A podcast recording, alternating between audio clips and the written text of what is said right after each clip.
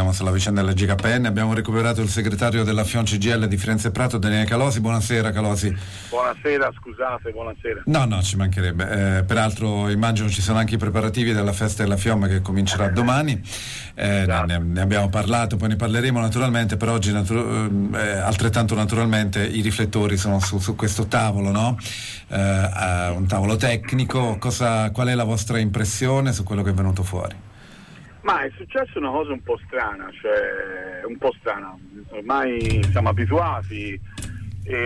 L'azienda aveva concordato una posizione, a quanto pare, con le istituzioni, il governo e forse anche regione, dove avanzavano una richiesta per la cassa integrazione per cessazione d'attività a fronte di un piano di mitigazione sociale che accompagnava i lavoratori fuori dall'azienda. Ora, al di là che noi non siamo d'accordo su questo, perché per noi quello è uno stabilimento che ha tutte le condizioni di produrre immediatamente e di riprendere l'attività produttiva, ma è la posizione che comunemente tutte le istituzioni locali e nazionali su richiesta della Fiom avevano fatto all'ultimo incontro del 4 di agosto, dove avevamo chiesto all'azienda il ritiro della procedura di licenziamento e l'attivazione delle casse per Covid, come è previsto tra l'altro dall'avviso comune firmato a CGIL e Presidenza del Consiglio il 29 di giugno, prima della fine del blocco dei licenziamenti.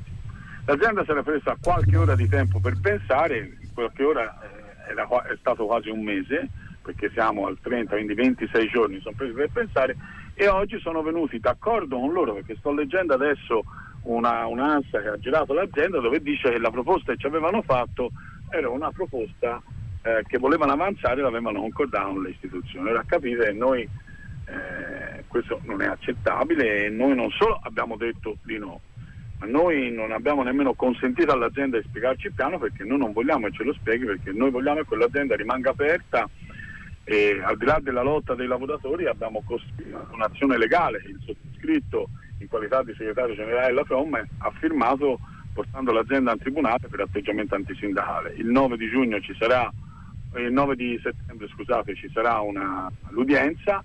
Noi e vedremo quello che capiterà. È di poco fa la dichiarazione del presidente della giunta regionale Giorgiani, che dice: riteniamo inaccettabile la cessazione dell'attività al sito industriale di Campi, è disastroso il licenziamento dei lavoratori, ricadute già ci sono per i lavoratori dell'indotto. Il punto vero è che condivido la posizione del presidente della regione, ma l'azienda in un comunicato sostiene che la proposta che ci hanno fatta presso in accordo con le organizzazioni.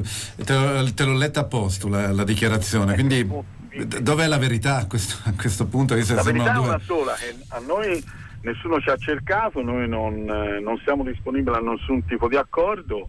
Lo abbiamo detto, lo abbiamo esplicitato, abbiamo mandato per PEC in diretta la posizione della Fiom mentre stavamo facendo l'incontro, quindi poco prima dell'incontro addirittura era uscita una nota dove dicevano che erano tutti d'accordo perché ci fossero 6 mesi per cassa di cessazione, ma erano tutti d'accordo meno della Fiom.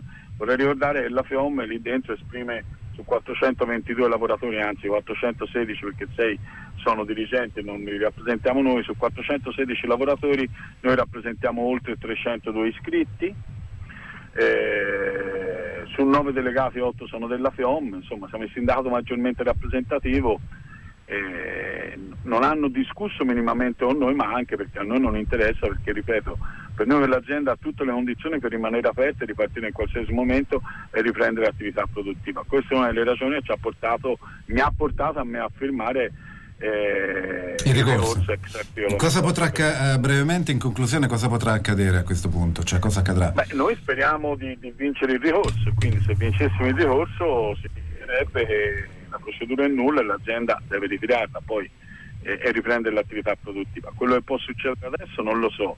Se perdiamo il ricorso il 22 di settembre, l'azienda ha facoltà dal giorno successivo, dal 23, di licenziare le persone. Se questo avverrà ci mobiliteremo come abbiamo fatto fino ad ora. Vorrei ricordare che solo come metalmeccanici tra la provincia di Firenze e Prato, come Fiom e Uilm, noi abbiamo fatto 8 ore di sciopero a sostegno dell'avvertenza, e nulla ci vieta, se arriveremo a quel giorno, di mobilitare i lavoratori in intera categoria, perché no anche CGIL, CISL regionali su questo. Però se se arriviamo a quello. Quindi noi vedremo, c'è ancora un pezzo di tempo.